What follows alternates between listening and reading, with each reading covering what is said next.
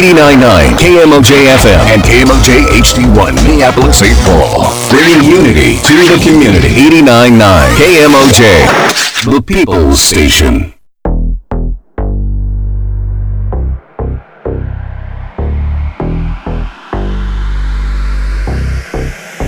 That mustard yellow on. She about to go show 'em tonight. Good morning, good morning, good morning. Morning. Hey, Tamiko the Fabulous One and Thomas Berry from Southside's Finest. Did I get it Southside right? Finest. You got yes. it right. We got a new intro for you, so it's gonna be ready for you. Our producer gonna get it together for I you. I lost the intro. Walter Q Bear Banks is in the building. Q That's Bear. right. That's right. That's right. What up, though? What Good up, though? morning, good morning, everybody. You know, I gotta switch my mood because this weather is blowing me. Trash. I'm so mad. Like I woke up this morning like, uh, like we supposed to be in some sunshine or something, right? I mean, I know last year it was a whole lot warmer. I was looking through my Facebook memories and I saw my picture and I almost cried real tears. I'm like, I know I didn't wear that little dress when it was cold out. So, and then just the years before that, it seemed like it was warmer. The uh, weatherman said that we are 20 degrees lower than where we usually are mm. at this time of year. That's that's crazy. So if it's 23, it's supposed to be about 43, almost 50. Right.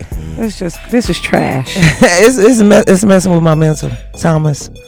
And you know how I get. Like my mental is just like I'm over it. Y- you know that's a real thing, seasonal depression. I know. I suffer from that too. I'm sure most people in Minnesota do. I mean, at the end of the day, can we get some sunshine? We ain't even get no vitamin D with this. Right. The coldness. No vitamin cold. D. Well, maybe maybe some vitamin D, but not the kind that comes from the sun. Good morning, good morning, everybody. This is the Four Opinions. Make sure you give us your feedback. You can go to our Facebook page at the number Four Opinions. Also, you can um email us at the four opinions at gmail.com we would love to hear your uh, love to hear your feedback. Also we got you to call in live 612-377-3456 that's 612-377-3456 is early in the morning. Good morning to you all. Happy happy saturday. Um today's topic we will be talking about everything that you know we've been talking about this for years but for some odd reason in 2023 we are still trying to get our people to get help mental help therapy. Like I don't know why we got to keep on talking about this, but it's definitely something that we need to talk about, especially in our community, about people getting help, um, the stigmas behind getting a therapist, counselors, all that, psychiatrists, and, and you know, just all that stuff. So at this point, we're trying to figure out what can we do. Um, that's the four opinions. Mostly is is our opinions, but we state our opinions because we have somewhat been through it, somewhat know if it worked or not work. We give our opinions on what it did for us and how it can affect, you know, others, especially our people. So, um, it was interesting when we sent out this uh, memo in regards to this subject. The first thing that Tamiko had sent back to me was that a lot of us do not get help with our mental or get um, therapists, psychiatrists, et cetera, et cetera, is because we we kind of grew up on that old saying of uh, our people used to say to us, "Well, we're gonna pray on it." and I thought that was interesting because I was like, that was a lot of stuff. Instead of us talking about it, we would be like, oh, we're going to pray about um, whatever mental health issue that we're having. And that, like, kind of kept us in some sort of, uh, would you say, bondage? Um, I mean, you could call it bondage. You could um, call it just lack of knowledge. Because I think, um, other than us still trying to pray it away, I think sometimes we just don't believe in it, and it's the lack of knowledge um, about how therapy works or the what it can do for you. And um, sometimes we don't know that we don't know. And when you're in that space, when you just don't know that you don't know, you don't know where to get help. You don't know how to get help. And also, just as black people, we have trust issues.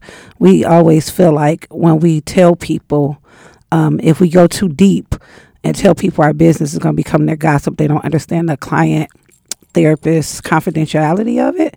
Um, and sometimes we just don't want people in our business. It's a bunch of things, reasons why we don't go to therapy. Um, those are just the the highlights. Sometimes we're so broken we don't we don't know we're broken. Yeah. We don't know we're broken. And sometimes, and this one's gonna stir some people, we don't like to get healed because we get more attention in our brokenness than we will when we heal. and they like that attention.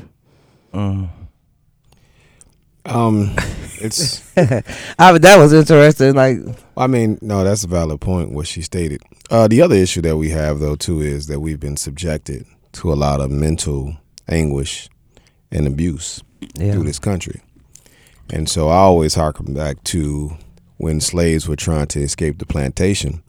They said they had a mental illness called drapetomania because there was something wrong with them mentally for wanting to be free. And so we just have a history in this country when it comes to health altogether of not getting the proper diagnosis or the proper treatment. And if you want to go just back as far as when I got to this state in the 90s, so many young black men and women who were adolescents, the parents were putting them on what they called SSI for mental health. And they were getting Social Security, they were putting them on Ritalin and all kinds of other drugs. And some of those kids were overdiagnosed. They didn't have any issues. Their parents showed them how to go in and play the system to get that little Yeah. 475, mm-hmm. 525, whatever it was back then.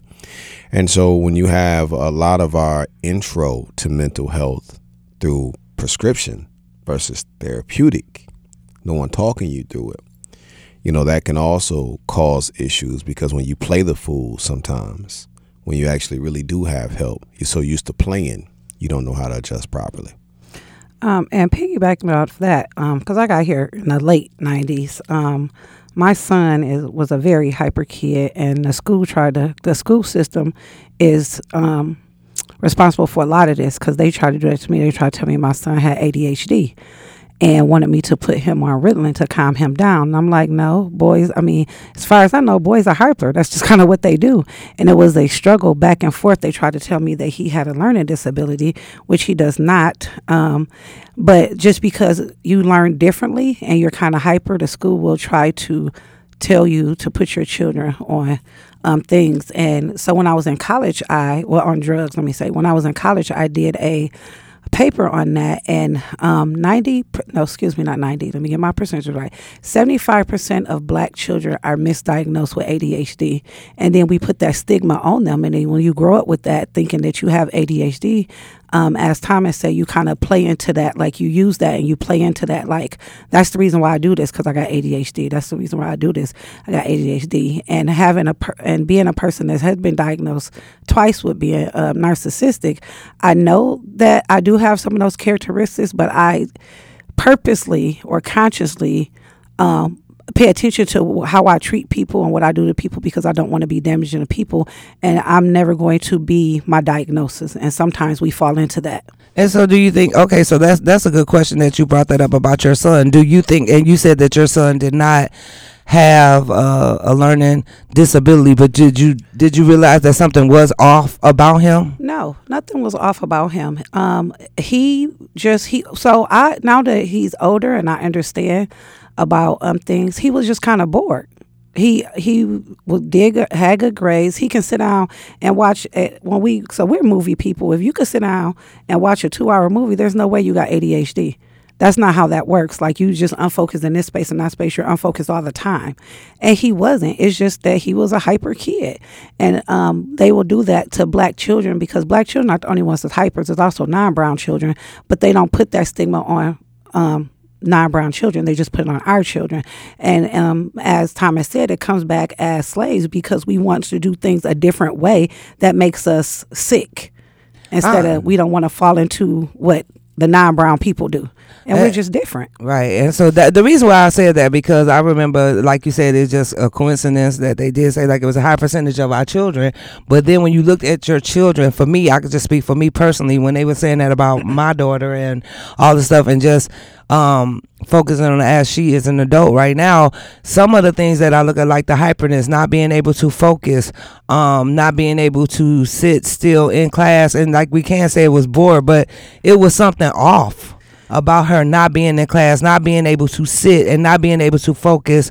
Um, and a lot of that. So, not saying that Ritalin was the answer, but I did know that it was something that needed to be done. As far like she didn't get on either, because I was that proud mother to be like, "Oh no, I'm not letting them put that on my child." But but now that I look at it, that she's an adult, something was off, and some help some help was needed. Well, some, in some instances, though, what we have to understand too is a cultural thing inside of the home. Not Yeah. saying this with your daughter, but I grew up in people having um, uh, word books, you know, word puzzles, uh, puzzles in general, coloring books. Kids sat down, actually did things by themselves. They they didn't always have a TV in front of them with a DVD, or any. You fast forward now, it's a tablet or somebody's smartphone in the child's face.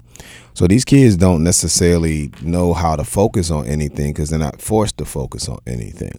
So it's more of a is more of the culture inside of the home. Now, when we were growing up, you didn't necessarily have your own TV always. So whatever somebody else was watching, you had to typically sit on the floor, play with your toys, and watch what they were watching. Today, I go to people's homes and whatever their grandchildren or children want to watch, that's what's on TV. And so your kids don't know how to focus because because that watching what you didn't want to watch, but you had to watch it, and then you either had to play with your toy on the car, I mean on the carpet or whatever it was on the on the hardwood floor, that gave you focus. We have nothing where we're showing our children how to focus. So we're actually initiating some of the things that they're telling us about through technology.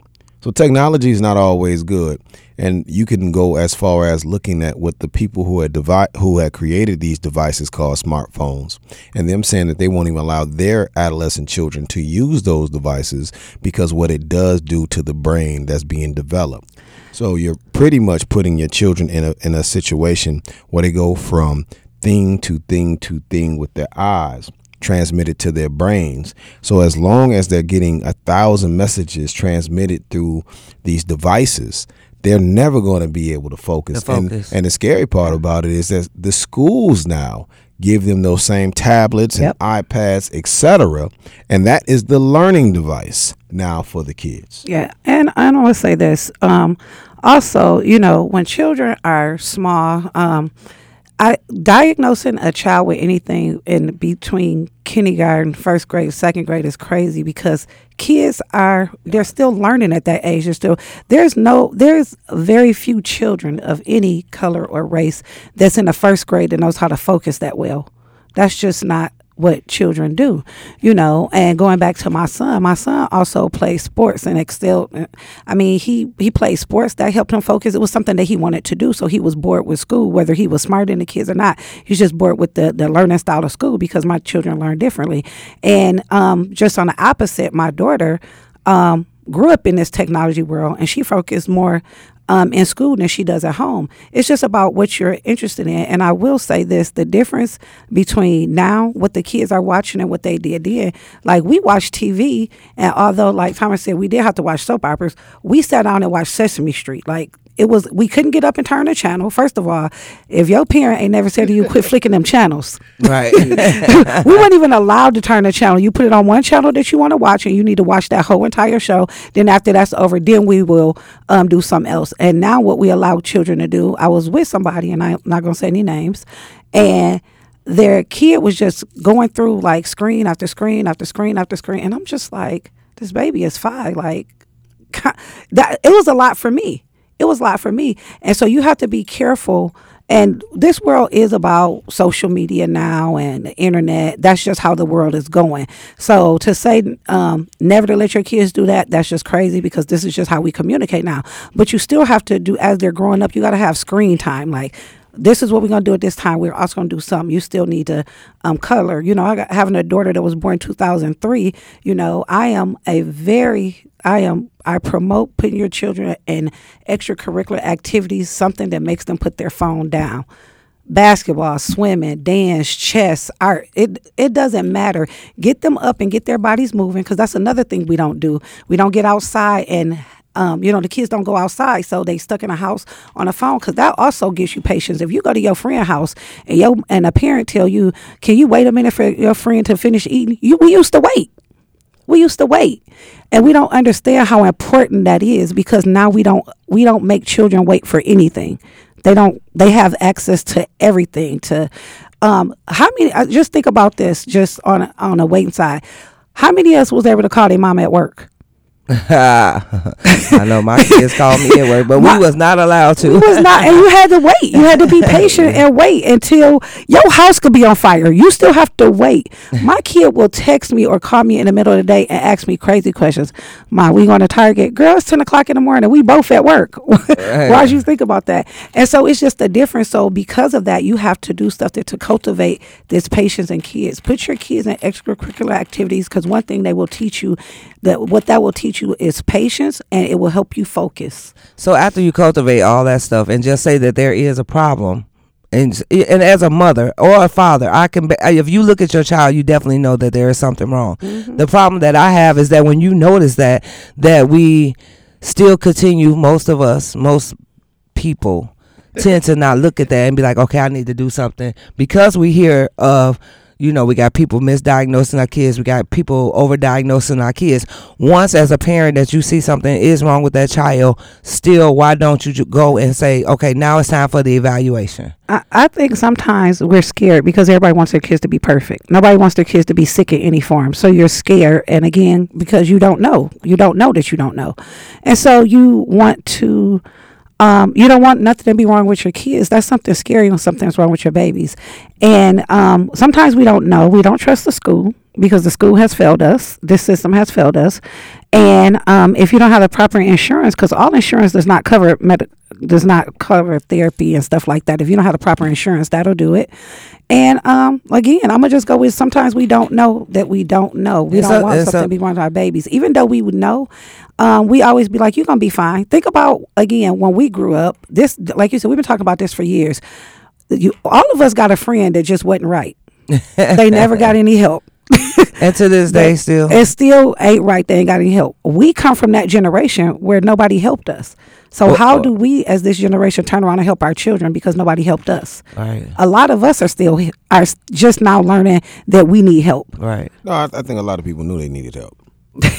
they knew it, but not no, the people no, who no, not the but no, because we had people who we knew were in special ed who were in different hallways. What do you think they was in special ed for? Yeah. So we had people who were diagnosed this idea that we didn't. We kind of say these things, and talking to therapists, one of the things that they say the dangers is we're over uh, saying people have certain things, right? Like people don't know how to be sad anymore. It's just depression. Yeah, it goes straight to sad. The, straight like, like to you, the worst. Like right, because we are so extreme, and it does make money.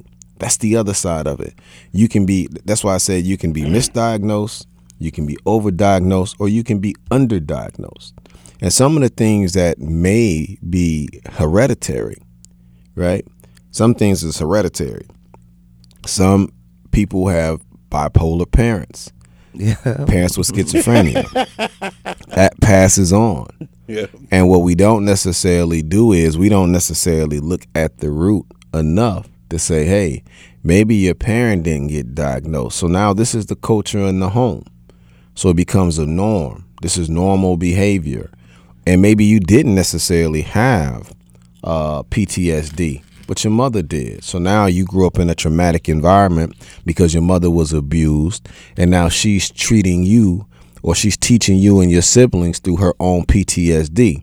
So now, in essence, now you got PTSD because we don't look at mental health as something that can spread like a virus or a mental defect like it can. Hey, you know that's crazy because now that you know now that we are adults and uh you know not disrespect anybody parents or whatever like have you ever looked at your parents and be like she yeah. bipolar and you be like oh I want to say like my mom have never been diagnosed, you know, or this is maybe she should go and get something just checked out because I, I think because like I said, like he said in our culture, it was normal, so we wouldn't think if you acting like that because like it always goes back. Like some of this stuff is just repetitive. Like mm-hmm. go sit down, you acting crazy, or do like you like you said, growing up in your households back in the day, and you said growing up knowing some people like going there, you acting crazy and stuff. But at at that point, that's what culturally most of us did instead of saying like this child need help. I, I remember that. Like my one cousin would just be like off the chain, like will come do something off the wall, and then they'll be like, "Girl, go sit down. You know you so crazy." Instead of getting that that thing diagnosed. And I look at now, even growing up and being in other people's households, like, yeah, something was wrong with that person, but they are today still thriving in life without getting help. You know what I mean? Because you had so we we adapt with what we have, but um, just think about that when you say that. Um, and I agree with that. I, am sure there's people, plenty of people, just in my family alone that um, should be diagnosed. I feel like a lot of us are walking around undiagnosed. I'm gonna say that, and um but it took you to get to a certain space in your life to realize this person need help because that was your norm. Like you said that was your norm. It took you to a certain time to get you know to get in a certain space to realize that. And then something that uh, my husband shout out adrian, adrian uh, he just he texted me and said sometimes it's the shame of the diagnosis. You don't want people to know. And i and i get that because i went through it. You know what i mean? It was a shame of just talking to somebody. But what gets me now today is like when, when i'm talking about people that's close to me and just like i can see it and see what they going through and like girl get get this baby some help right now you know? And then it goes back to her trying to hold on to that oh i'm not gonna do that. Like i didn't know because if you didn't know you know, I tell them I was like, yeah, y'all was a little, y'all was a little, little off the chain. So I probably should have had a little something. But I was like, all this pro black, I'm not gonna let you know. Times I'm not gonna let them, you know, diagnose. And that was in the '90s. They was just giving out Ritalin like it was candy. But at the end of the day, when I look at it now, when I think about, um, she's successful right now. But when I look at back in the days, I'm like, she needed something some, look something but look but look and then I look at her and then it's like now she have children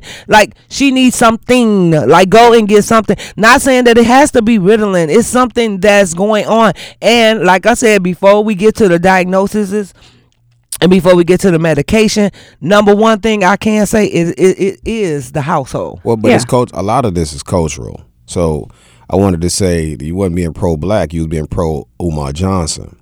And that's part of yeah. the problem because we have people who have been able to make money giving internet advice and it's one size fits all. Shout people, out to Dr. Umar. people people run with it. No, no shade to Umar, but you know, working in the school system, some children, you know, they do have uh, those issues.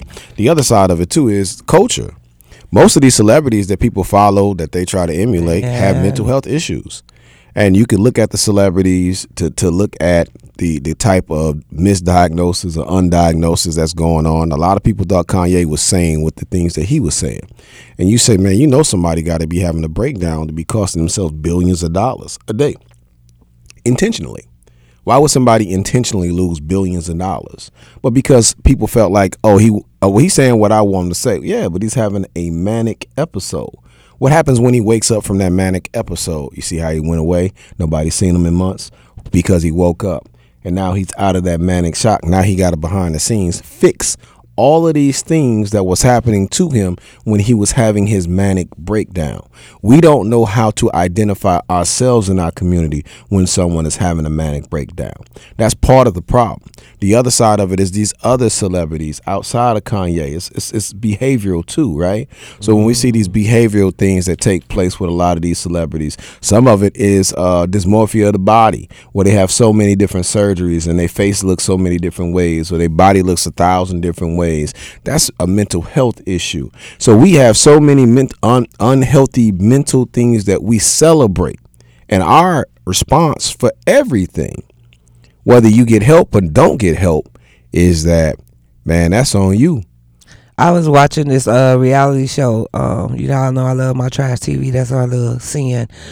but I was watching and I was like hearing her go through the part of like you know I had all my kids in the '90s and she was just talking about these different things and um about she had just had a newborn baby and so we get on you know talking about postpartum depression or whatever and I was like sitting back thinking like overall my kids are older now but I was like man how did we get through now? When we were talking about the diagnosis and going getting help and therapists and all this stuff, I am pretty sure I suffer from uh, postpartum depression. And you know what? You and might still have it if you done never got it um, taken care yeah, of. Yeah, but we but now we're focusing. We also knew to get therapy. We also knew to get um get a counselor or whatever or see a psychiatrist or whatever. But we went through that stage of of that without getting help.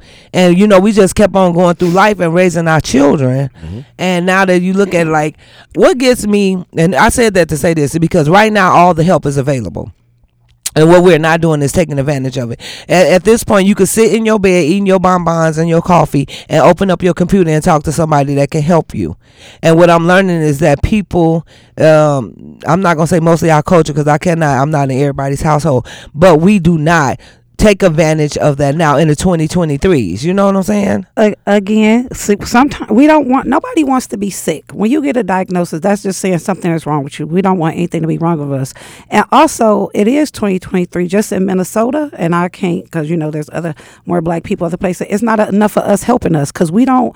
Uh, you cannot as a black person, you don't want to sit across from a person online, whatever, who doesn't look like you and tell them your problems and, because they're part of our problems. And we looked up the stats. It was uh, 74% uh, because Latoya, shout out to Latoya, she's not here today, but um, we did the statistics. Remember, it was like psychologists, uh, white psychologists in America, 74%, and it was only like, what, 4% of us. Yeah, it's not and then, helping us. And so uh, Latoya called it out and said, well, we're talking about therapists, and then we went to the therapist. It was, what, like 80% and still 4% only black. But this is why I I, go against that because when I went to therapy, um, I came in with the same attitude, but I knew I needed some help. It, my life was just all kind of shambles and stuff. And I remember when I went to this therapist, it was two girls. They probably was like mid thirties from Mankato, and that was my initiative. When I went in there, my initial thing was like, they can't tell me nothing. I had this whole little like, how these little girls from Mankato ain't never been through what I've been through, blah blah blah. I go in there, and let me tell you, that was the best move ever because when I got in there they unleashed a lot of things that I had been holding on to that was that, that had it changed my life drastically. So that's why I'm saying I want our culture to know just because they are looking differently and being from somewhere else, the whole point of it is that they went to school to give us a different perspective. But it does matter though. It, it does it, matter. So I'm gonna say this. For me, okay, they two, show help me. Two points. So I had postpartum depression, and like you said, you told somebody. Somebody else told me. Um, I was in Michigan with my daughter. Um, I, for years, I used to tell people my daughter didn't like me, but the reality is, and I know I'm gonna get some hate from moms, but I don't care. The reality is, I didn't like my daughter. I was jealous of my daughter as a baby. Um, the attention she got from her dad, because I never grew up without a dad. And I didn't realize that until when I went to Michigan and something happened. I was mean to her, and one of my friends pulled me to the side and was like, You need to get some help. Um, I was like, what? She was like, this baby is already perfect. You need to change. And I'm still not thinking. And I was in St. Paul driving across the bridge, and she just kept crying. She just kept crying. And I had my son in a car, and I literally thought, if I drive off this bridge, would nobody be crying? And I had to get out the car and walk around because I almost killed my own children and I did not realize it was something wrong with me. And that weekend, I talked to my husband, and I went and got a therapist, and I had postpartum depression. Nobody has ever talked to me about postpartum depression. I'm sure that's what my sister had. I'm sure my mom had that. I'm sure my mom still has it, probably from me.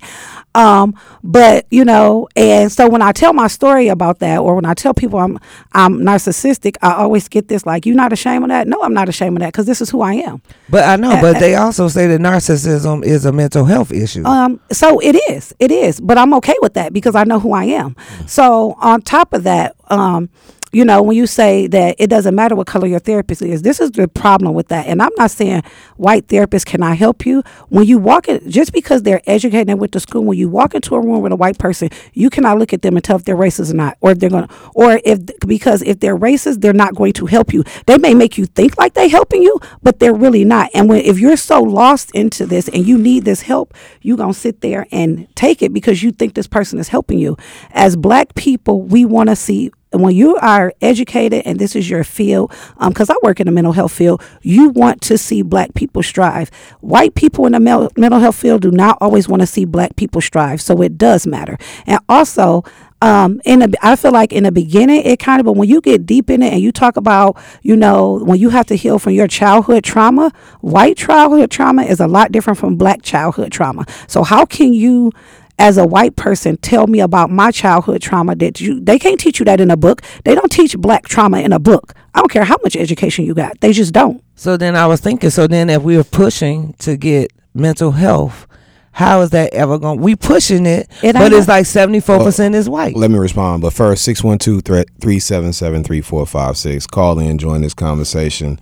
For opinions. Tell us what you think. Are you uh, what do you feel about uh, black folks and, and, and the state of getting help for mental health? And one thing I want to point out is that a there is a difference in how we do see things from a cultural lens. So it's very important. Uh, the other side of therapy too is just most of the time you're sitting there talking. They're not necessarily giving you answers. You're just talking yourself out.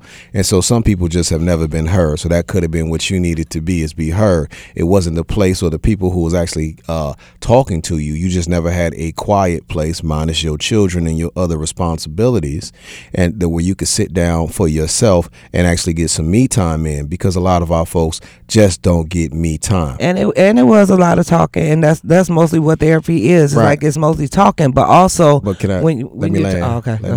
I was about to say because I know they. I know. Go ahead. Let me land because what happens sometimes is we. Okay. Are you on the speaker? All, and that's dangerous. Mm. Right. Yeah. Can you hear me? You, but it, it's not going to help all of yeah. our people. I said, are you and on a speaker or are you talking in your phone? We used to be more communal as well. Both okay. of you are telling stories, right. but both of you are because uh, I hear you. I hear you places, loud, but I hear some something else in the background. back in Michigan, your people were back in Illinois. Okay, and you're here. Yeah, in a place now, where it's cold. Better. And so if you hold on, you'll be the caller. Most of the year. Amen. So you didn't have the community support that yep. you needed, the real community support, not this fake. You make an appointment type friendships that you have here. But we got a caller on line one. Caller, tell us what okay. you think. Uh, good morning. Good morning. Good, good morning. morning. Good morning. Happy Saturday. Happy Saturday. I just have a comment.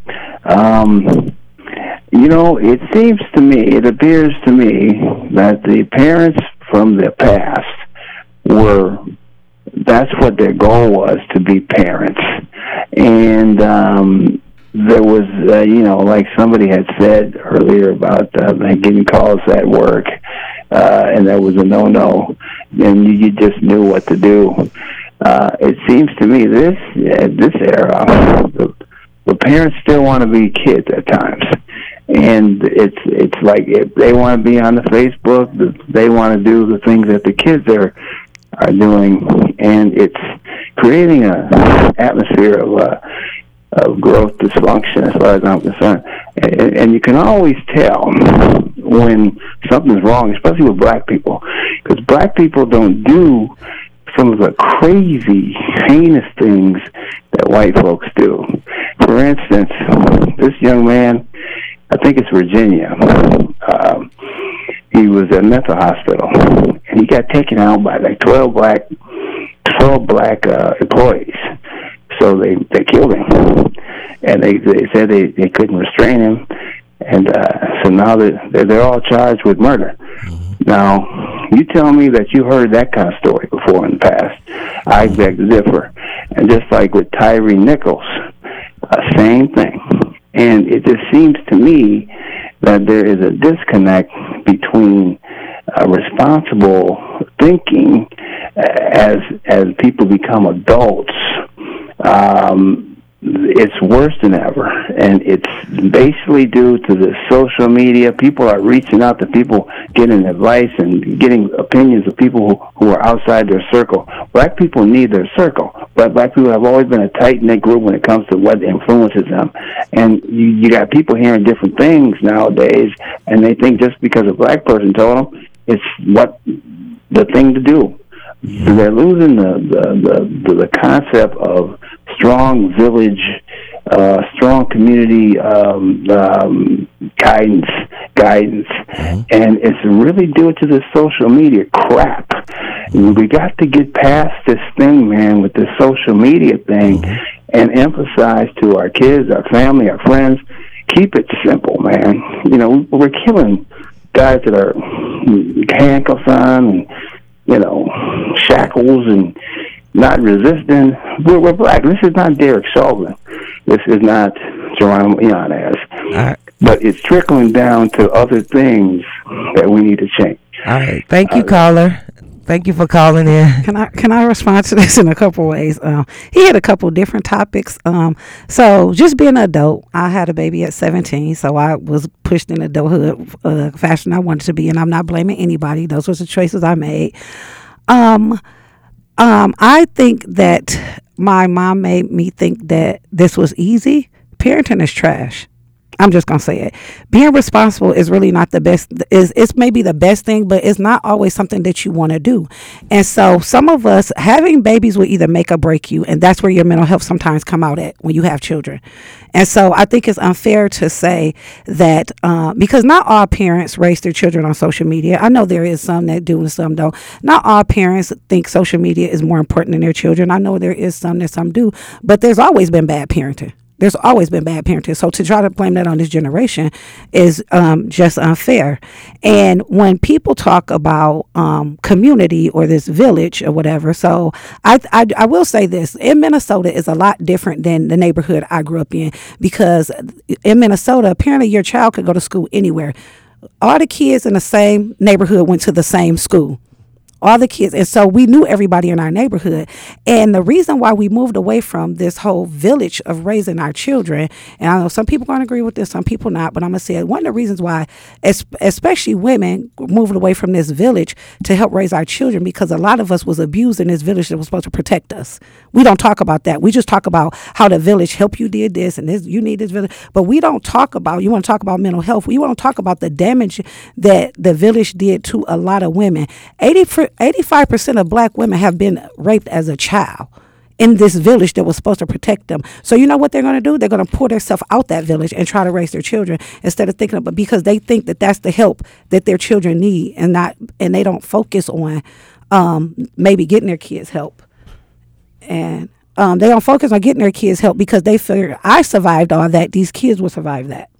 Well, I'm I'm, a, I'm agreed to with with with everything that my reason for sitting in this room on this side and just being quiet because I'm loving the dialogue that y'all having because it's it's bringing exposure to a lot of stuff that exists that a lot of people are afraid to talk about. And that's why me and Thomas talk all the time. It's like when I always say call it what it is, then you'll start dealing with what the real problem is. Uh-huh. But a lot of us sometimes be in denial of what's in front of us, right dead center in our face and afraid to deal with it. And sometimes because we don't know how to. And so we sometimes don't even know the questions to ask in order to get help. Yeah. And then some of us still sometimes, as you get older and you start understanding who you are right. and whose you are, then you start being more effective in who you are. Yeah. And and with all that in a whole shell, I'm I'm enjoying this conversation. I'm gonna sit back on this side and just listen to y'all because y'all are definitely on point. And to the caller and what he was speaking on, there's a whole lot of subject matters that does come with the social media side. Oh, because oh, sure. there's a lot of people that look at that social media where now that has become your news norm to where you'll believe the story on social media before you believe anything else. Because sometimes, and we all have issues with the news and how they distribute it to us in the first place. Mm-hmm. And then when you know that you live in a certain area and they tell you about that same area and the only thing that they seen was a camera when they came in with it, then that's the only part that they see and that's what they tell. And, and also, you know, the other side of it too is people don't admit that they're chasing a high on social media. They chasing dopamine. And if you don't know what dopamine is, go ask these young people who are doing fentanyl. But then we have other people that says that that social media has helped them. Uh, you know what? We've you had know? people who said crack helped them. so no, no, no, no, Can I finish? Can I finish? Be, be, be, no, no. We, we did that.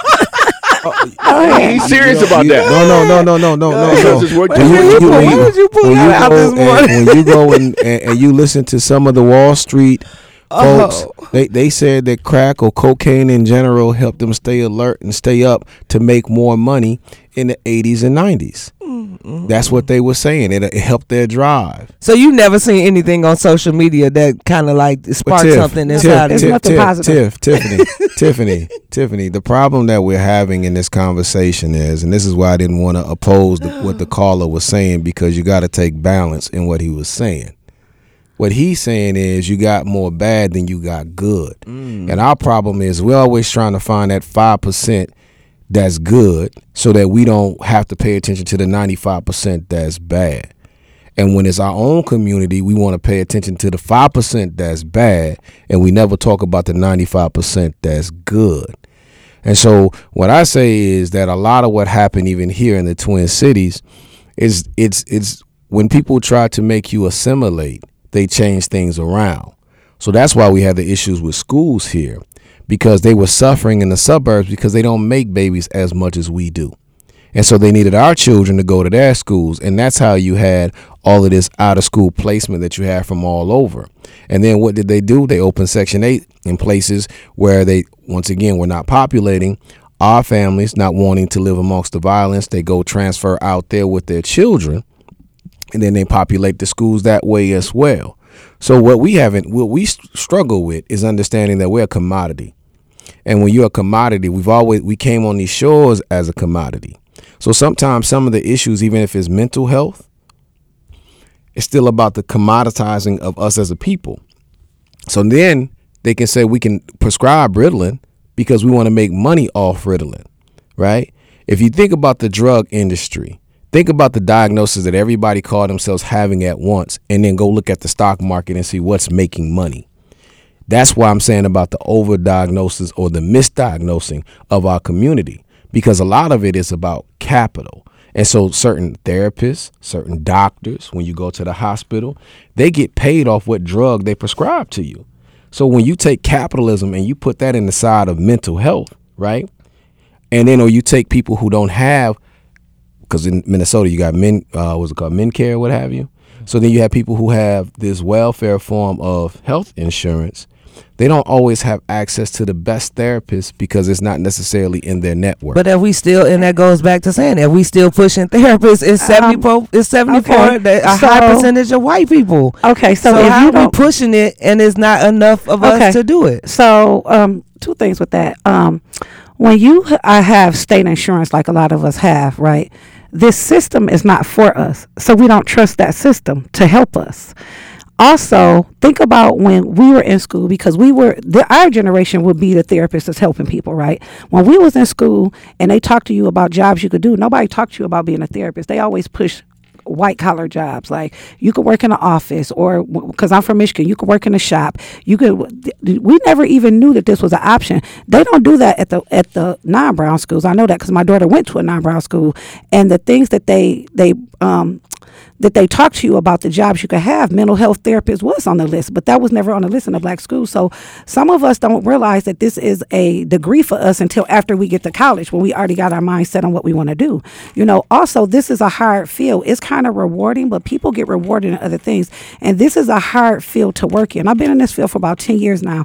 This is a hard field to work in. So when we talk about um, you know, the section 8s and the stuff like that, none of that was really made for us. They just let us use it.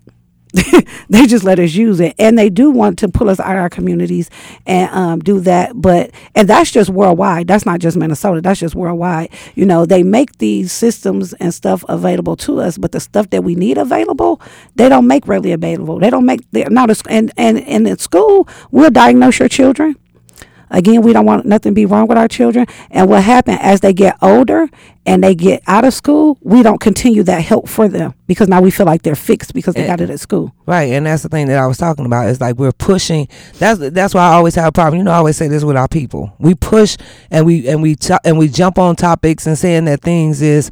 I like the root. You know, I always say that. We push for us to get mental health. We push for us to get therapists. We push for this to get ourselves together. We push for to break the slavery, da da da. But at the end of the day, nobody's pushing to get in position to do that. Well, my we, sister Kay Mason, who is a therapist, who. Well, what I'm saying is still, it's still wait. Let me let me uh, look. I'm do you like you. Let me land. Let me land. Let me land. But I'm saying we pushing and pushing and pushing, and we telling people, oh, you need mental health. Oh, we need this as a community, as a culture. But yet and still, I'm gonna keep going back to that. There's when we go to Minneapolis, you see how many Facebook posts that we talk about social media. Do it tag a um a black therapist?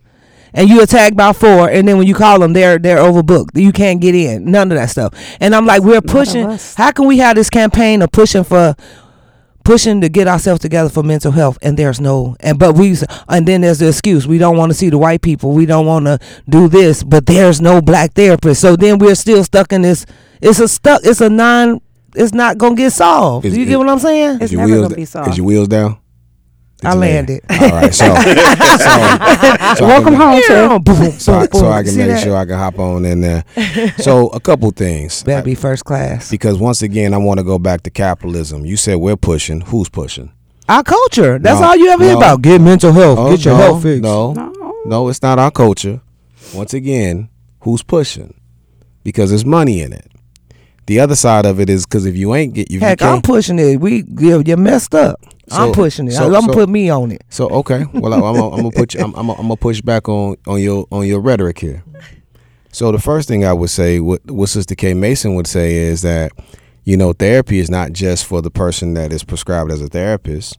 You can get that same type of, um, not necessarily diagnosis per se, but you can get therapeutic treatments by being around healthy minded folks in your Say it community. again. So that's where the community aspect comes in, and but you want to put yourself around healthy people, mm. not volatile people like yourself.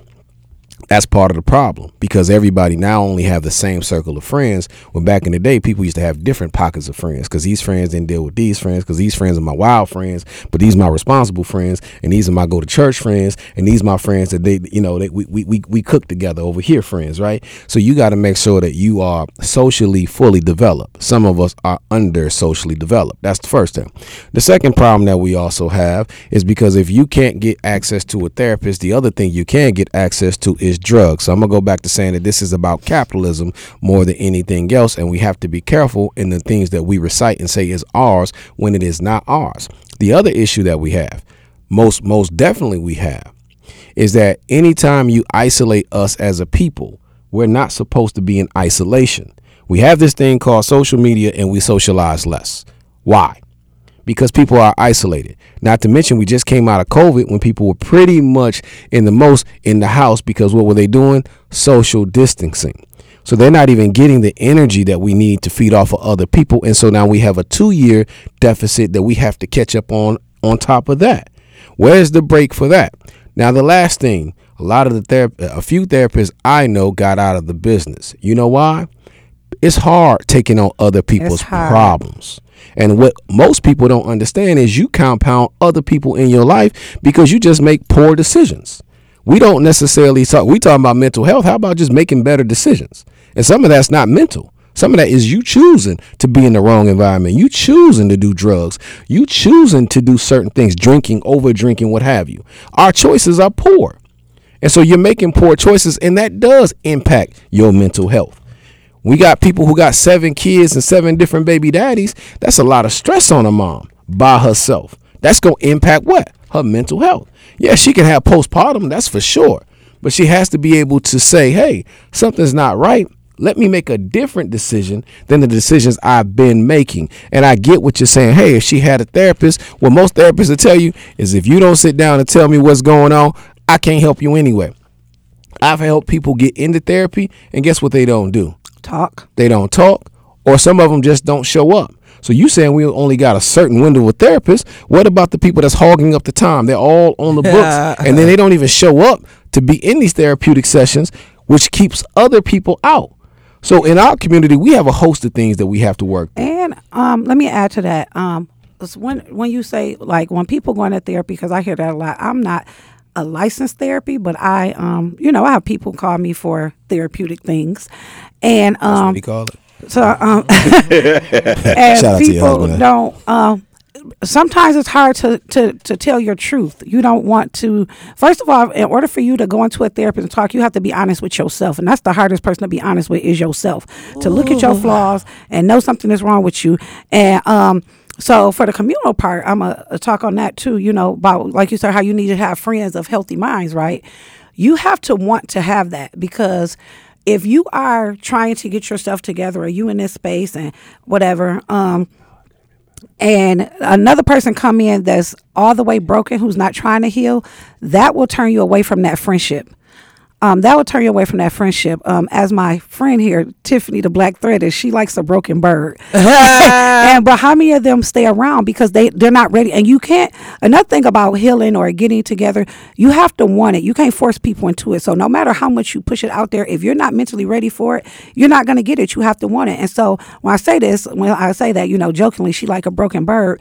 And we are we are open to new friends you know especially in a friend circle. Most of those girls that um, come in through that way they don't stay because they're not mentally ready to do that. You have to be ready to do that because you have to look at yourself. And when you have to look at yourself and your own flaws because people and then another thing and we talked about this before people think healing is beautiful.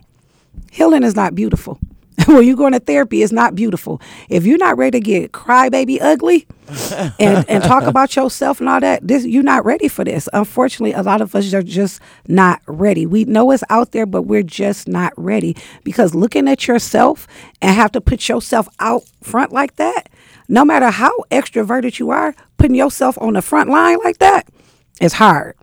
It's hard. And that right there would affect your mental health because now you're scared. Mm-hmm. You know, now you're scared. Um, some of us don't know we had postpartum depression because our parents had postpartum depression. And what I learned just in my learning, if you never got that taken care of, your kids could be grown and you still got postpartum depression. you know, you know, speaking on that, it's crazy. So we talk about the women.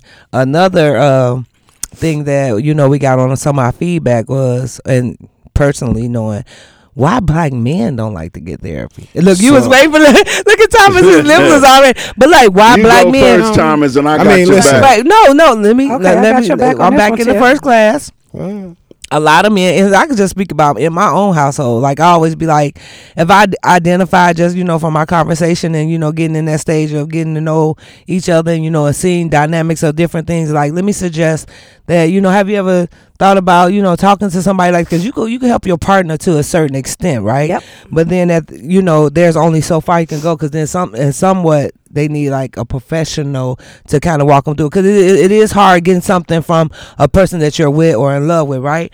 And it's like always like no we we are each other's therapists. And i'm like mm, no that's something deeper because if i try to land on it it's it's a problem because they think that you're attacking them, and I just think that a therapist or a psychiatrist have a different strategic way of kind of hitting that hitting that uh that you need somebody that's not biased to your situation, meaning that you love them. So a lot of times we don't say stuff because we don't want to hurt them because we love your therapist. Doesn't and sometimes you like do that. say something because uh, you love them, yeah. and they do not like that. But that's what I'm saying. If you don't want the conflict, you just be like, you know, you know, you need to say it, but you shouldn't say it.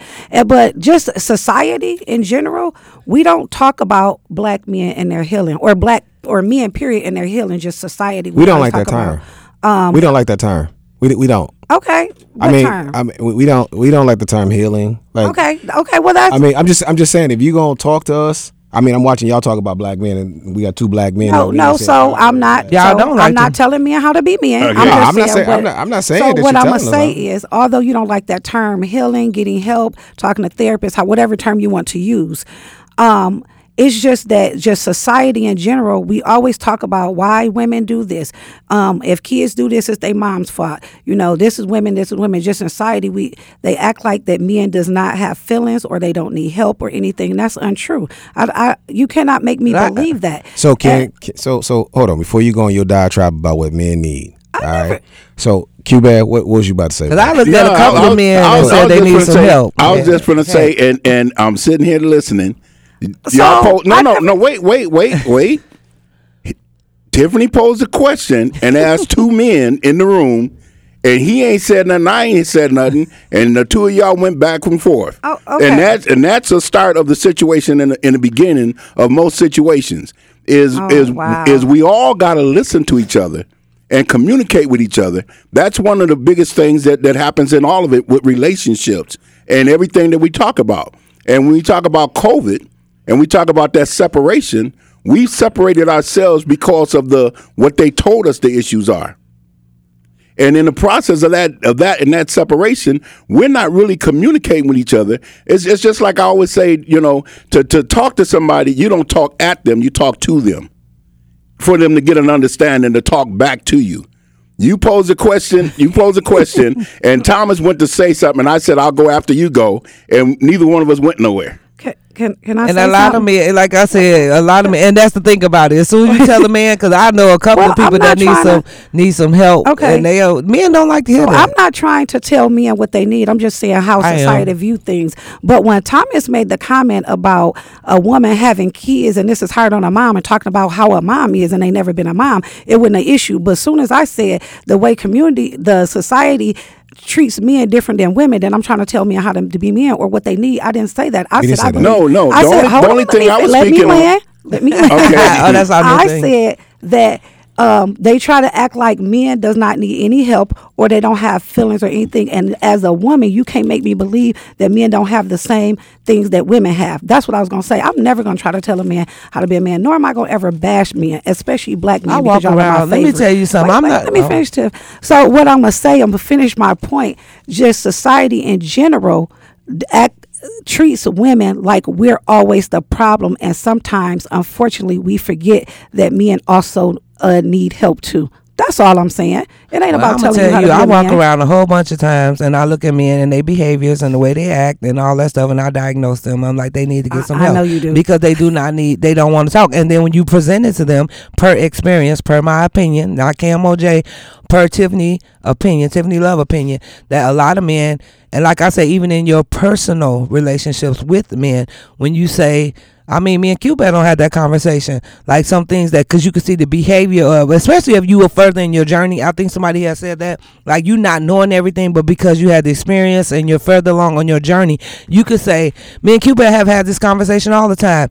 This, th- there's something missing right here because of the behavior or the outcome of what's coming up in the situation. And am I in agreement? No, that you could, that you could have gotten correct. There's something missing. Right, and that that could have been talked about or whatever because it's continuing on, continuing on, and then you pass it on to your children. And like I said, with my own personal relationship, when we talk about different things, I'll be like, because of me being further along on my journey, I could say, mm, you know, it's something right there because you've been through it, you know, or whatever. And men pretty much be like, well, not all men, because I know there's some men that do and some that don't. And, but I've noticed, like in people that I've been with that or that have friendship, they be like, "Nah, I'm cool. This it is what it is, and it's really not because you're missing out on a whole bunch." Am Well, now, now, what I'm gonna say is, is Thomas, let's pose this question next Saturday.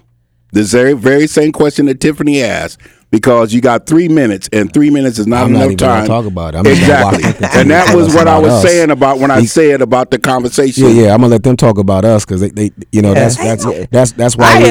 that, that's, I know I am, 'cause I deal with it all the why we- time. that's why we never get help because it's a suffocate. They, they take the air out of the room, and so when you when you take the air out of the room in the conversation about men, men don't have to. Mm-hmm. 'Cause do we gotta anything. deal with y'all. No, no, no, no. Hold on. Let me because once again, even I'm talking, and then you ask me that, I let you land, let you land, and you see how that happened, and we still Mm-hmm. talking about men, but men has still never addressed the situation, and Mm-hmm. so we weren't saying that women that she couldn't have a say. Well, what I'm saying is, you asked about men, and then so to get a response on told men, you about me. I didn't ask. no, no, no. You you said why don't men? Yeah. And so here we got two men. I guess we be the two that. that And should Q know better know. I was waiting for him because So oh, I, I, I, and I got a conversation for you. There- there's no question, but I'm gonna hold mine until next Yeah, week. Okay. you know, I, I just I just want to say out there, if you just need help, man, just get the help. And the- the, other side of it too, just to to address what I was saying about the healing aspect, we know that that's a slogan, and you ain't gonna get men with slogans.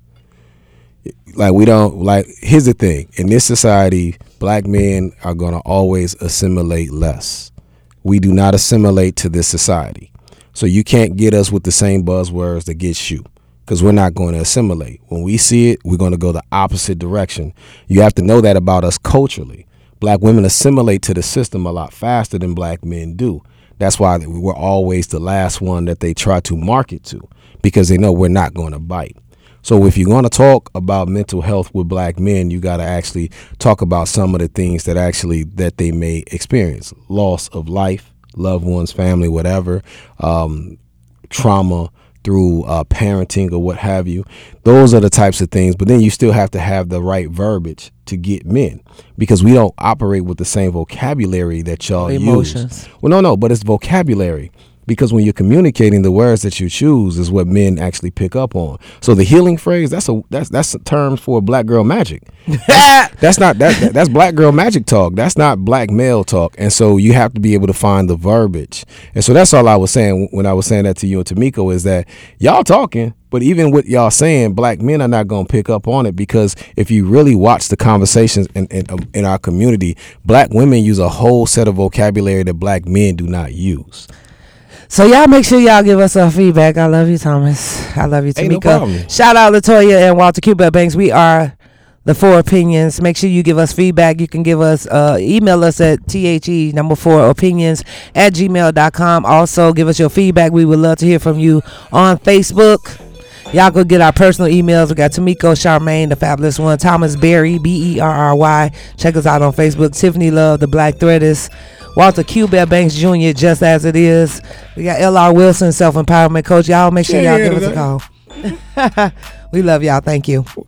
Sometimes we love y'all.